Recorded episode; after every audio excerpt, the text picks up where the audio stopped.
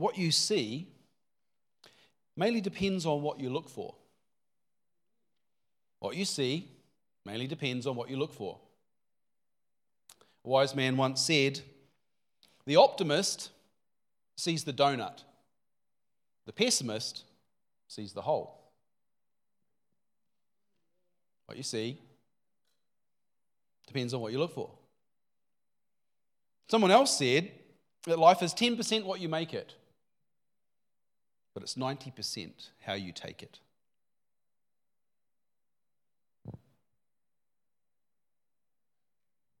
Let's pray.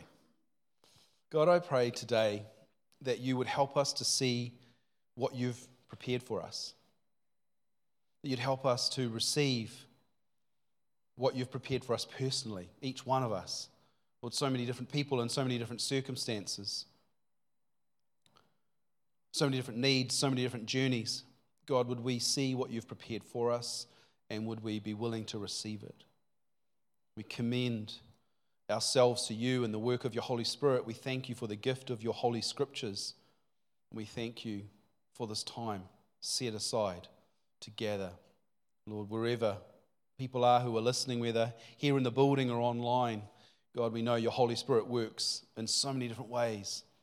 Your outside time, you're working before this and beyond this from our perspective, but God, you are working nonetheless, and we thank you for the work you're doing and we yield ourselves to it. We choose to yield ourselves to it. Amen. Well, welcome to our new series. It's called Supernatural. In this series, uh, it's going to be over June and July. We're going to look at quite a range of the various aspects of life. Uh, and the phrase that I'm using is really just the, the extraordinary life that Jesus has prepared for all of us. This is all about living the life that everyone is supposed to enjoy. Uh, and implied, as implied in the subtitle, I'm going to suggest to you that not everyone actually does live that life, even though Jesus makes it available. At the beginning of our time together, I read to you the beginning of a story from John chapter 9. And uh, I really encourage you to go and read the whole story because I'm really going to bounce through it uh, a little bit quickly in the introduction here. It's, it's, it's a fascinating demonstration of Jesus living the life of the supernatural life, which was actually his natural life. It's a fascinating story, but it's full of irony. It's full of irony, and it's actually full of humor. And if you slow yourself down to read it, you might find it. It's a fascinating story. So, as I read earlier, Jesus is just passing along. He's walking. And there's a man begging because when you can't see, you can't work. When you can't work, you can't eat unless you can beg. And everyone knew who he was. And Jesus, it says, as he passed by, he saw the man. His disciples also saw the man who was blind, and in their mind, they thought he must have done something wrong, he must have sinned, or perhaps his parents had sinned, and therefore the punishment from God was him blind. It's in the story. Read the story. Jesus says, Neither the man nor his parents have sinned, but the work of God would be revealed. And he spit in the mud told the dude to wash, and lo and behold, he was healed. Not the end of the story. Read the chapter and see that there's a funny argument that this man has in the, in the middle uh, of the story in, in, in John chapter 9. They're kind of like, well, we heard a guy was healed, but where is he? And they're saying, is he here? Is he there? Was this him? And they're having this, this debate. It's almost like a, a comedy scene. But then they worked out that it was a Sabbath. And as far as the Pharisees are concerned, you shouldn't work on the Sabbath. And they considered healing a man by spitting in the mud was work. So they assumed that Jesus must be a sinner. They're astonished at this healing. And in fact, you read the man confesses in here. I'll read it in a minute. But no one has ever been healed like this, he says in the scriptures. what, I, what I'm pointing to in the story is the Pharisees. The Pharisees are arguing that it can't be true because it doesn't match their perception, their view of the world. See, what you believe is what you look for, and what you look for is actually what you're going to see. They thought Jesus was a sinner. What we see mainly depends on what we look for. But John, John chapter 9, if I just jump down to verse 24, so they again called the man. So they've already had one round of discussion with him. Again, they called him and said, Give God the glory. We know this man is a sinner, meaning Jesus. And he answers them, He says, Look, whether he's a sinner or not, I don't know. But one thing I do know that though I was blind, now I see. He's like, You're missing the point of the story. I can see. I've never been able to see before. And they said to him again, What did he do to you? How did he open your eyes? As if it was a natural occurrence, a natural, a work of a man. And he said to them, I told you already, and you didn't listen. Why do you want to hear it again? Do you also want to become his disciples? He's, he's, taking the, he's taking the mickey out of them. These are the Pharisees, the leaders of the church. He's like, guys, you're not listening. The optimist sees the donut, the pessimist sees the hole. They couldn't, it's not in their grid to expect that, that someone would be healed by God. John 28, John 9, verse 28. They reviled him. It means they spoke harshly to him and said, You are his disciple, but we are Moses' disciples, which was their high esteem of the Pharisees. We know that God spoke to Moses as this fellow. We don't know where he's from. The man answered, Why? This is a marvelous thing that you don't know where he's from and yet he's open wise. He's like, dude, you guys, you guys are the leaders of the church, and you don't know who this guy is. There's this, there's this banter that goes on, but essentially what I'm saying is the Pharisees were rejecting the fruit of the ministry because they weren't prepared to see it for what it truly was. And then this guy who's been blind all his life is literally taking the mickey out of them, going, It's actually real, I can see. Turns out if you read verse 34, it says they still judged him. You were completely born of sin, and you're teaching us? So they're putting him down, they're judging him. And it says they cast him out, kicked him out of the church. You don't match what we think, so you're out. What a loss. But it's not the punchline. John chapter 9, verse 40. So Jesus has the chat with him. And actually, to be honest with you, I'm skipping it, but it's a really good chat. You should read it. Because he ultimately confesses that Jesus is the Lord. It's a key point. I don't want to miss it. Don't want you to miss it. But verse 40, I'm trying to make a point. Some of the Pharisees who were with him heard the words that Jesus said and said to him, Are we blind also? And then Jesus responds, and it's kind of like one of the Jesus mic drop moments. I mean, they didn't have microphones, but it's kind of like you could hear, you would be hearing a pin drop in this conversation when Jesus says this next phrase. John chapter 9, verse 41, Jesus replies to them If you were blind, you would have no sin. But you now say, We see. Therefore, your sin remains. So, what Jesus is saying is, well, if you actually were physically incapable of seeing, I wouldn't hold this against you. But because you claim you can see, it's a sin. And I'm like, I'm, I'm chewing on this this week, and I'm like, what does this mean? Here's what, I, here's what I've come to. And, and this is a word for the church. So if you count yourself part of the church, hear this because he's speaking to the church. It's a sin to say you live in God's kingdom and yet not believe the reality of life that Jesus makes available. He's saying it's a sin to say you can see and then not believe. So it sets me up for the series, this. Because I don't want us to be a church that is in sin, saying we believe in Jesus and yet not live in the reality that he makes available. The whole goal of the series is to draw us in. It's to, is to have us maybe lift ourselves in our expectations of life as we partner with Jesus, as we live the life that He makes available. And I'm going to point you to that this morning. As followers of Jesus, our expectation should that we, we should grow in maturity, that we should elevate ourselves beyond where we are today. It means living a, a, a life the way that Jesus lived his life, living the life everyone is supposed to enjoy. And don't take that as a criticism or a put down, take it as an invitation. There's life for all of us.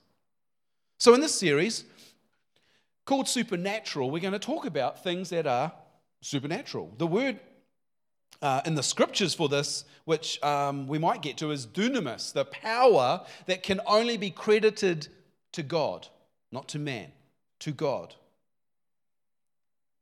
And, and, and the truth is also, you might say to me, well, supernatural is one word.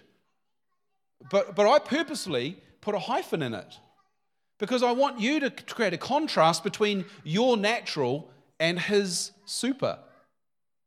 But you've got to remember that for God, our super is his normal, his natural. Like it's all supernatural in his life. And yet we make a distinction between doing the groceries and praying for healing.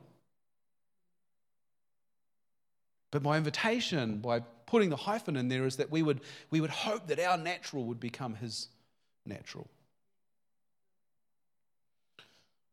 I'm going to do a message that I'm, um, I haven't given a title yet, but I want to talk about the priesthood of all believers that Peter writes about. And in that, I, I want you to recognize that if you're a believer, then you're part of the all. And if you're part of the all, then there's a priesthood for you to carry that's given by Jesus. All. No preference in the Holy, Holy Spirit. There's no rank and order. Invitation is there for all. Going to look at the lifestyle of miracles we should be expecting. I'm, I'm, I'm bringing people in to help us with that. Pastor Trevor next week carries an anointing. Uh, and I've just said, do what you want to do. But we're focused on the supernatural. So I'm going to go to his church to preach next week, and he's going to come here. We're going to swap. So be nice to him, please. He's a friend. Pastor Sheridan's going to come in the middle of July. They're in a, in a series looking at Back to the Future around Pentecost and, and the, the, the integration of Pentecost into our normal. And so I've said, well, that's a good subject. That fits. Let's talk about that. I marked the 25th of um, July as a Miracle Sunday. And I've been really looking far and wide for someone to invite in to do the miracles. And this week, God said to me, dude, it's you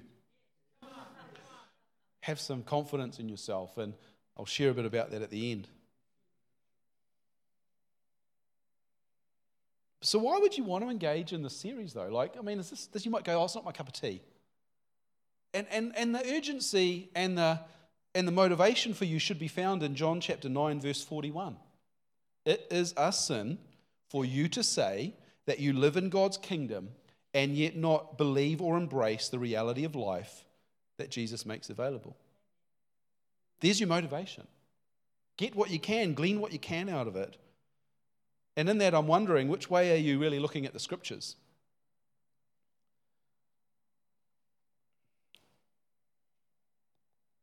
If you look at the scriptures one way, you might say you could see one thing. And then you might say to me, Well, you're just looking at the scriptures a different way than I am. So, of course, you see something different.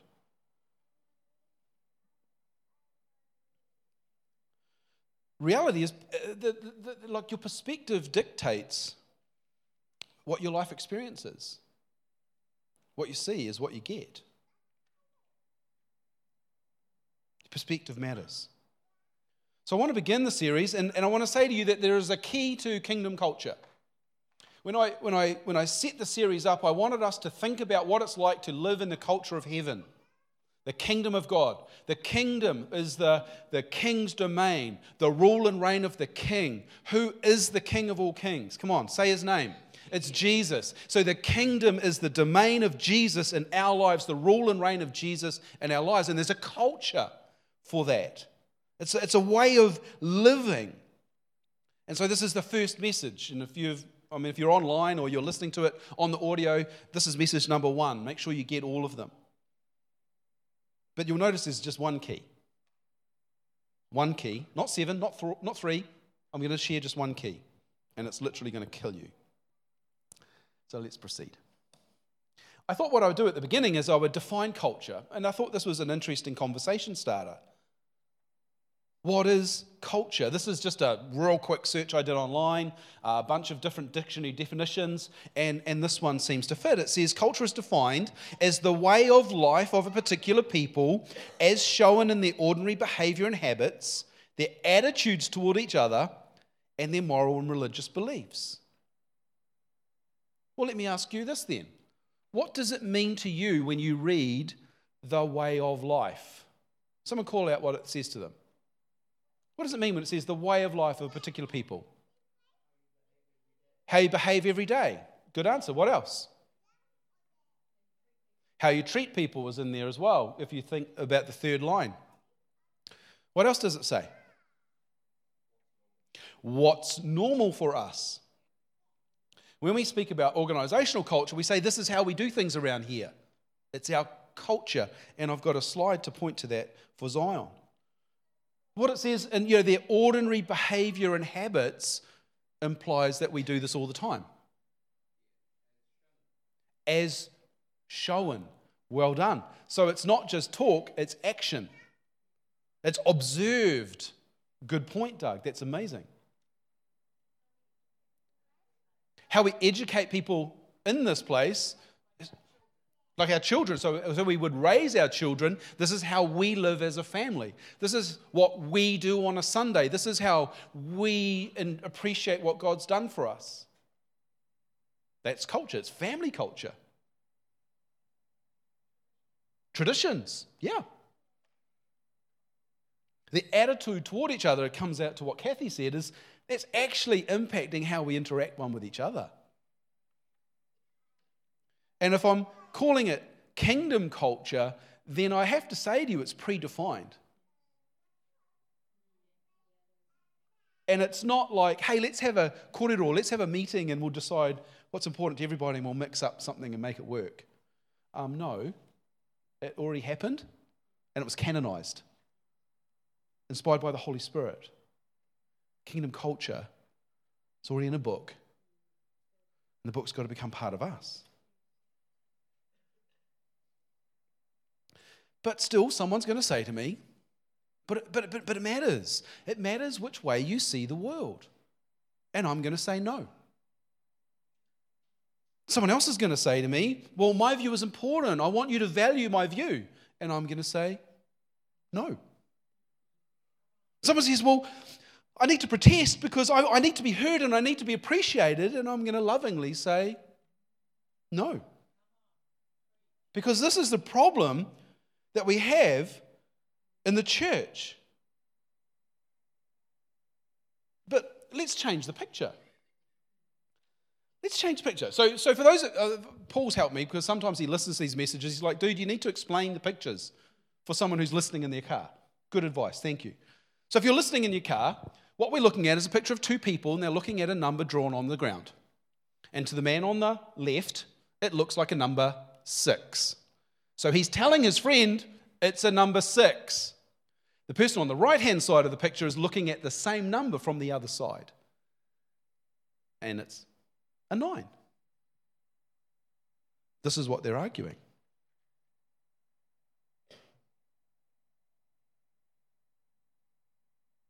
Because, like, to be honest, people make a grievous mistake and they say, well, both are right.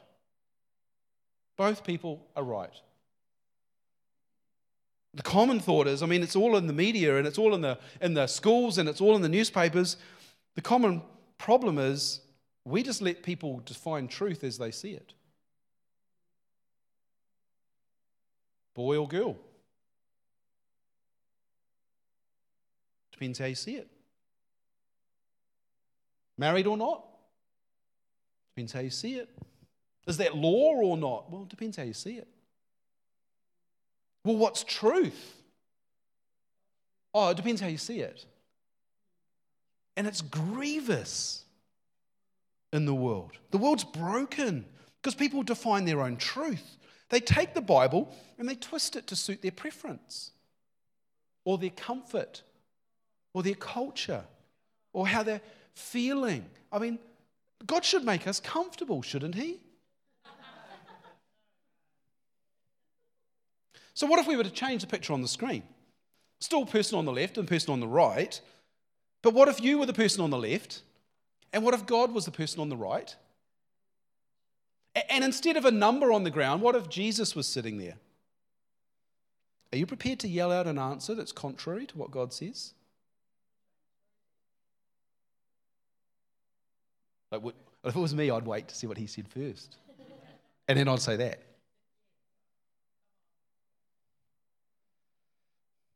But this is what we do when we define truth boy or girl. Oh, you choose. I mean, you're four now, you can choose for yourself.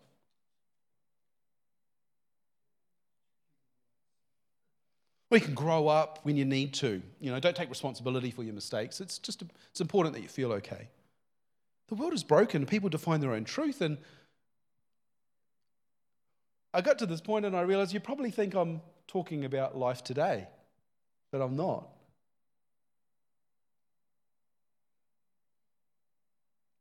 There was a pastor, his name was, let me get his name right, I've been practicing all week, Epaphras. And he was in Ephesus and got saved by the gospel message about Jesus Christ when a little dude called Paul started preaching in a city that was rife with sexual promiscuity and men living with men and laws unto themselves, and we worship Diana and weird stuff going on. Trust me. Politics was rife. Oh my goodness. You think our government's bad. And, and Paul says to Epaphras, Well, let's plant a church. So Epaphras goes off on his, on his, um, with his, well, just sandals probably, you know, and a coat. And he plants three churches, and one of them was a church in Colossae. And he plants this church. He's a new pastor, and it's going well, and happy clappy, and you know, honeymoon period. And then everyone goes, oh, actually, no, this is a bit uncomfortable. And we think that the wisdom of the Greeks is what we need in the gospel, so we're going to bring that into the church. This is how we should interpret the writings of the prophets, because they didn't have the Bible. And this young pastor, Epaphras, is, is like pulling his hair out. And so he sends this text message to Paul and he says, Dude, you've got to help me out. And Paul's in prison by this stage, he's in Rome, and he gets this SOS message and he says, I need to help my son. And he writes a letter to the church in Colossae and to Laodicea. It's what we know as the book of Colossians. So swipe to Colossians, put your finger in the page, whatever you need to do if you've got a book or a screen, because we're going to get there shortly. And, and what's really, really important, and the reason why I'm making this stress at the beginning, is actually what matters is our perspective, because what we see is what we get. So I want to start first and foremost with your view of Christ. So let's get that in perspective. And, just, and we're just going to use Colossians to do this, but um, just remember, you don't want to be saying something that God's not, right? So, Colossians chapter 2, let's look at 9 and 10. For in him, he's talking about Jesus, in him dwells all the fullness of the Godhead bodily. That's exciting. In Jesus is all of God. Anything in all of creation before time, outside of time, spirit, matter, physical, whatever, Paul says, in Jesus is the fullness of God. Let's make sure we know He's God. So that's awesome. And, and, and I don't get many Christians that would argue that, to be fair. Like, we don't want to debate that. But what about the next verse? And you are complete in Him. You. He's writing to the church. He's writing to those that believe, the followers of Jesus. He's saying, In Christ is all the fullness of God, and in fact, you are in Him. and you are complete in him. So our view of Christ should dictate our view of ourselves. You're in Christ, and we'll read that shortly. I'll back it up with scripture. But if you're in Christ, all the fullness of God is in Christ, and then the fullness of Christ is in you because you're in Christ. The same Spirit that raised Christ from the dead lives in you. You have the mind of Christ, the power that created the heaven and the earth, all of it. You're incomplete in Christ. But are you saying six and God saying nine?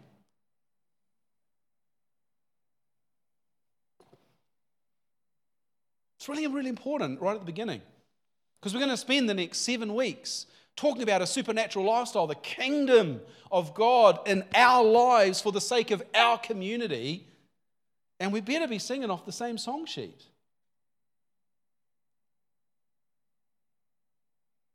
Jesus has already shown us in John chapter 9, verse 41, that it's a sin to say we believe and yet deny the reality of his life.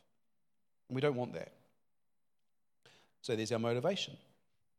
And here's the title of today's message The Key to Kingdom Culture. So that we would understand that accessing that life has a key. What is that key? Well, we're going to find out. The key to living according to the lifestyle of Jesus, the single key that brings us to the place where we can incorporate the extraordinary way by a human perspective, but the ordinary way by God's perspective. Let's look at it His way. God's natural we define as supernatural, but let's become our normal. Let it become our culture, our way of living, our way of life that we do every day, that we do with each other, the way we interact. Are we expecting God to come down to our level? Or would it be better for us to rise to His?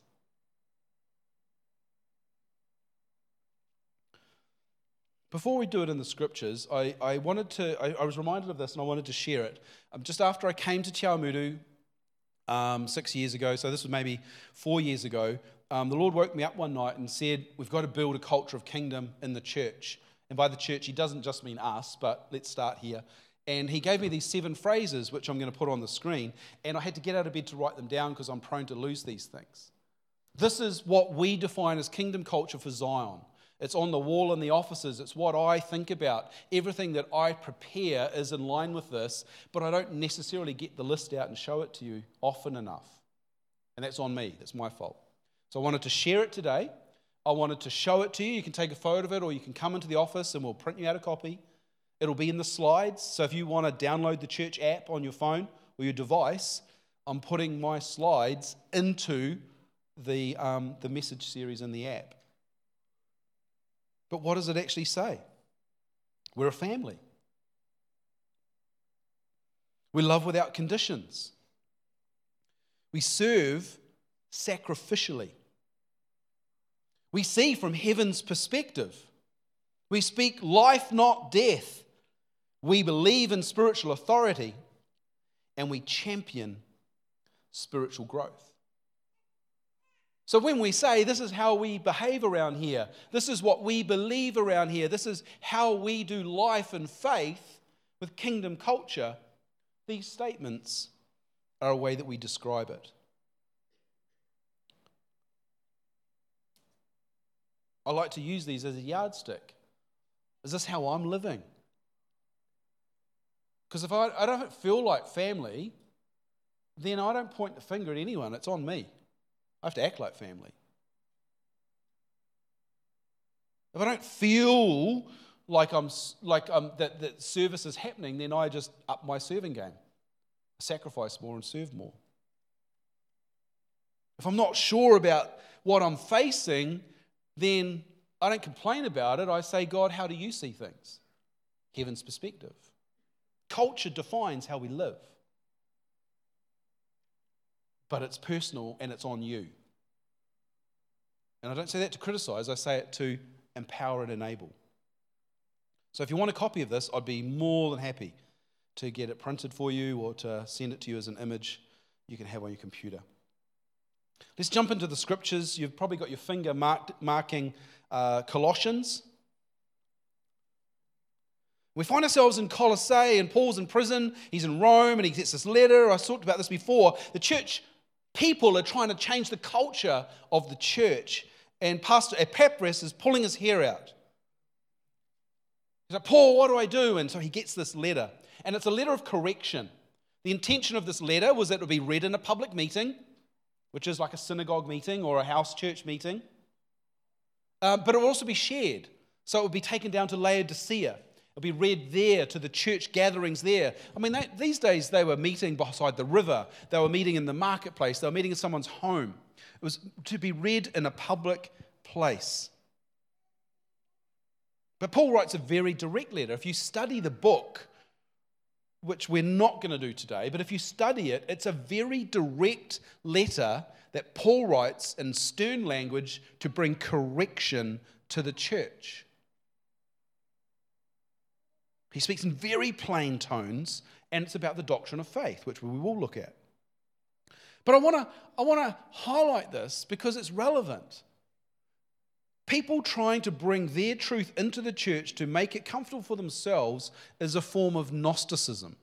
And I spoke about this earlier this year.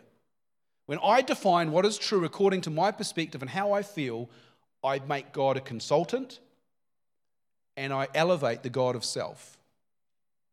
If it's true for me and I'm happy about that, but it's contrary to this word of God, that's Gnosticism. And God will judge it accordingly. And this is what we see in the world today. It's what we see in the Church of Colossae. It's what we see in the media. I will define what is true. Thank you very much. This is the way people think and talk now. And Paul writes this letter to combat that. So we can use this letter to combat it in our world. So, what does he say? Let's look at the first one Colossians 1, verse 10. Paul says that you may be worthy of the Lord, fully pleasing Him, being fruitful in every good work, and increasing in the knowledge of God. This is Paul's desire He's a spiritual dad. He's, he's seen Epaphras come to faith. He's raised Timothy from, from, from a young boy in faith. He's, he's seen these churches plant and thrive and struggle. And his heart is look, I love you and I want you to know that you would be walking a life worthy of the Lord, be pleasing to God, fruitful in all things that you do, and increasing in your knowledge in God. Colossians 1, verse 10 outlines for us what Paul's expectation is for the church, the members of the church. Colossians 2, verse 12, gives us a little bit of an understanding of how Paul sees the doctrine of our faith. He says, You uh, were buried in him, Christ. You were buried in baptism, in which you were also raised with him through faith in the working of God who raised Christ from the dead. So this is just spelling the basics out. Guys, if you were baptized in water, you were, you were entered the grave. You entered the grave of Christ. You were dead to your life. But the good news is you didn't stay in the grave and you were raised out of it into the resurrection life of Christ, which is the work of God. This is our faith, our Christian faith. This is what we should believe. And it's fundamental, it's basic, it's the most simplest form of explanation, and yet it's the most important. The old is dead, the new life has come. And then we get to our main passage for today. Colossians chapter 3, let me just read the first two verses. Paul says in Colossians 3, verse 1 If then you were raised with Christ, considering he just said that. If then you were raised with Christ, seek those things which are above, where Christ is, sitting at the right hand of God. Set your mind on things above, not on things on the earth. This is Paul calling them to elevate their perspective, to elevate their expectations to a different level. He says, he doesn't say if you are raised, meaning, well, I'm not sure, because he's just spoken that in Colossians chapter 2, verse 12. So he's saying, since then, some translations say, since then you have been raised. You're the church. You've been through the baptism in water. You've hopefully been through the baptism of the Holy Spirit. This is a signifying the death of the old nature and the resurrection of the new life. And this, to me, these two verses and the ones that follow, they are going to describe to us the culture of the kingdom of heaven, how we're supposed to live. In Colossians chapter 1, verse 10 that I read, I've kind of said, well, that's kind of like the purpose of heaven, really. The purpose of God's heart for us Christians is that we'd walk in faith, worthy of a life, being fruitful, and we grow in knowledge. Like, that's, that's your job description as a Christian. It's like how we live around here. It's what your expectation as a family. It's like you come to my house, you know, um, we have dinner, and we, what do we do after dinner? We do the dishes. Why? Because that's what we do around here. Well, kids do the dishes. Because that's how we roll. Whatever it is in your family is how you live. That's what Paul said. This is the expectation. The process of heaven, or the, the, the doctrine of heaven, is, is in verse 12 of the second chapter. Baptized into death resurrected into life through the working of God who raised Jesus. But the priority of heaven, the culture of heaven, we see in Colossians 3. So let me keep it really narrow. And I'm keeping it narrow because I don't want you crying out six and God crying out nine. What is the key to living kingdom culture? Very, very simply, how do we apprehend this life for us? And so I want to convince you with Scripture. This would be a list that you should write down, take a photo of, or get from the church app this week. Colossians 1, verse 13. God has delivered us from the power of darkness and conveyed us or transferred us into the kingdom of the Son of his love. God has done that work. God has done that work. Let me read to you Romans chapter 6 from verse 3. Do you not know that as many of us are baptized into Christ, were baptized into his death? Therefore, we were buried with him through baptism into death that just as Christ was raised from the dead by the glory of the Father, even so we should also walk in the newness of life. For if we've been united together in the likeness of his death, certainly we shall also be in the likeness of his resurrection. Knowing this, that our old man, our old life, our old person was crucified with him, with Jesus that the body of sin might be done away with, that we should no longer be slaves of sin. For he who has died has been freed from sin. Now, if we died with Christ, we believe we also would live with him, knowing that Christ, having been raised from the dead, dies no more. Death no longer has dominion, for the death that he died, he died to sin once for all.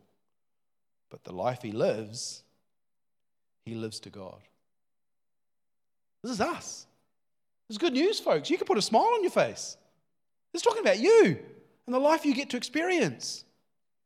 Ephesians chapter 2. Paul writes in Ephesians chapter 2 God, verse 4, God who is rich in mercy because of his great love for us, even when we were dead in our sin made us alive with Christ. By grace you've been saved and raised us together and made us to sit together in the heavenly places in Christ Jesus, that in the ages to come he might show the exceeding richness of his grace in his kindness toward us in Christ Jesus. People, this is good news. And lastly, Romans chapter 8, verse 5. For those who live according to the flesh set their mind on the things of the flesh.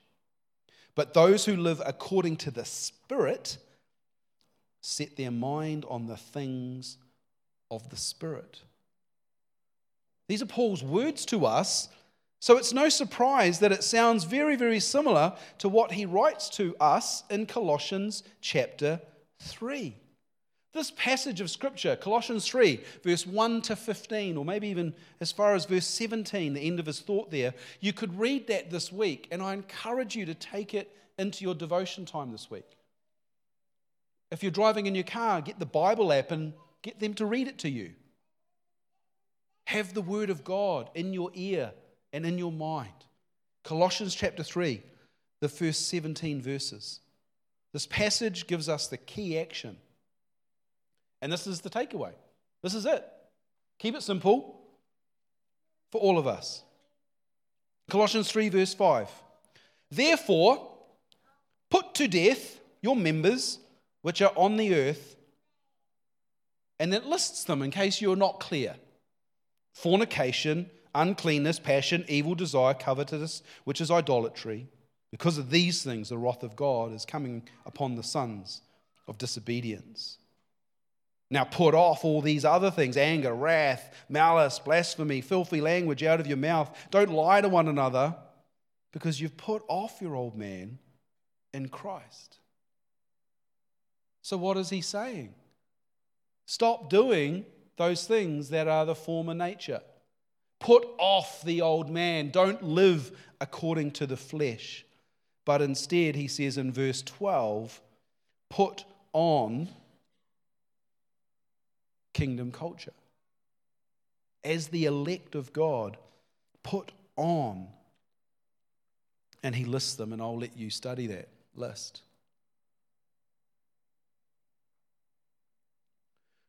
This is a really, really important word. And there's a reason for that. I've been like a scratch record for over 12 months. In uh, lockdown 1.0, we were praying twice a day on Zoom we were praying scriptures as we do, and we, we kind of came to Joshua 3, verse 5, and it became an anchor for us, an anchor scripture. Because the Lord said to us, Consecrate yourselves. This is the words of Joshua 3, verse 5. Consecrate yourselves, for tomorrow you will see the Lord do wonders amongst you. And we went round and round and round that. And the Lord said, consecrate yourselves. Now, why would we do that? Well, because tomorrow, meaning soon, I mean, with the Lord, a day is like a thousand years, so, but it's the next moment. Tomorrow, you will see, meaning you will observe, you will participate, you will be part of what God is doing. You will see the Lord do wonders amongst you, which is a supernatural lifestyle. Signs and wonders that give glory to Him. The dunamis power of God that can only be credited to God is what we should be expecting in our life together. But the Lord says, consecrate yourselves. What does consecrate mean? It means to prepare yourself, to cleanse yourself, to set yourself apart for work unto God. That you would be a holy member before God, which means you should put off the things of this earth clothe yourselves with his righteousness in the kingdom of culture of heaven. It's really important that we do that because if we don't, we don't get the tomorrow. And I'm sounding like a scratch record, but I can't talk about supernatural lifestyle that God's got for us and the, the signs and the wonders and the priesthood of all believers. I can't talk about that if we haven't done the first part, which is consecration. And, and the good news is, Jesus is our example. He's the perfect example. And what Jesus shows us that without death, there can be no resurrection. For you were baptized into his death in order that you would be raised into his life. You don't get raised unless you went into the grave. So, what's the key? The key to kingdom culture is your death. It's personal, it's um, painful, but we should make it a priority. Look, I just made three P's out of that. It's personal, it's painful, but you should make it your priority.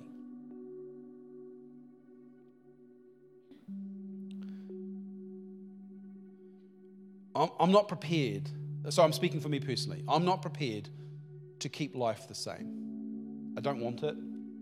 I despise the thought of it. Covet the idea. I, I look forward to anticipation the idea of God saying, Tomorrow you're going to see signs and wonders. So I have to submit myself to the consecration. So that's what I've been doing. Personally, painfully.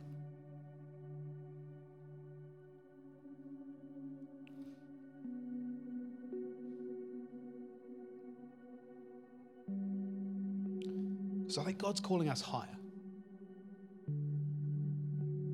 He wants each one of us, and He wants our town to experience through us the supernatural lifestyle. But He's not going to use us if we're not consecrated.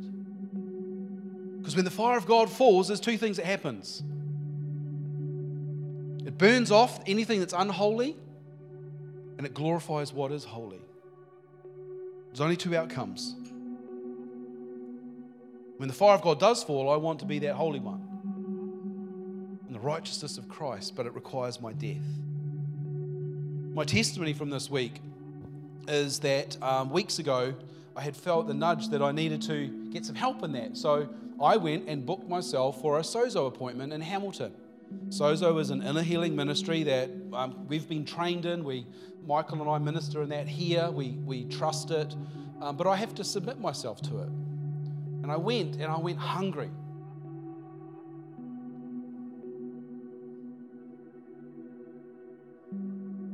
And I went desperate.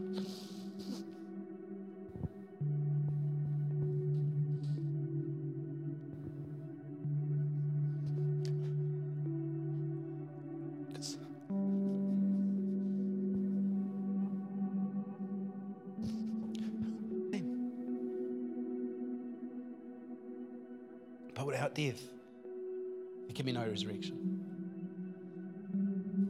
And God moved powerfully.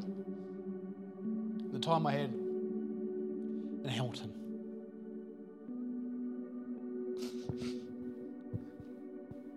Uh, it was really, really good.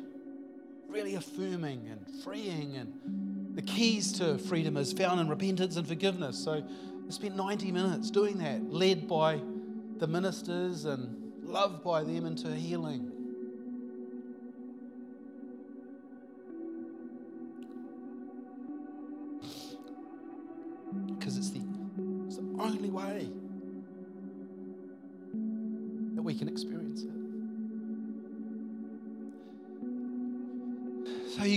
Choose how you do that.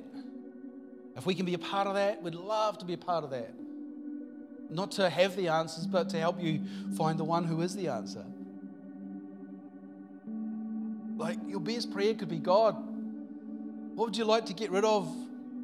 What can I put to death today? And let Him do it. It's private and personal, it's painful, but make it a priority. But God is calling us higher into greater things, that we would demonstrate His glory to those that have not yet seen Him or know Him. And I'm desperate for that in Te Why? Because He's promised it. And he who promises things is faithful to these things. But he chooses to limit himself to work through us. So there's a shortcoming is not on him. It's on you and me. And my prayer for this church is that we would be a church that offers our bodies as a living sacrifice before him. That we would die to ourselves, to our motivation. We would die to our ambition. We would die to our preference. We would die to our comfort and our, our, our bitterness and our unforgiveness or our anger. We would die to all these things that are of the flesh and we would rise victorious with Christ into the life and the resurrection life that He's got for us. I'm desperate to experience that personally, but I'd love, like Paul, I'd love for you to experience it also. So, kind of in my notes, I wrote this to close. If you're willing to die, just stand. And I'm going to pray.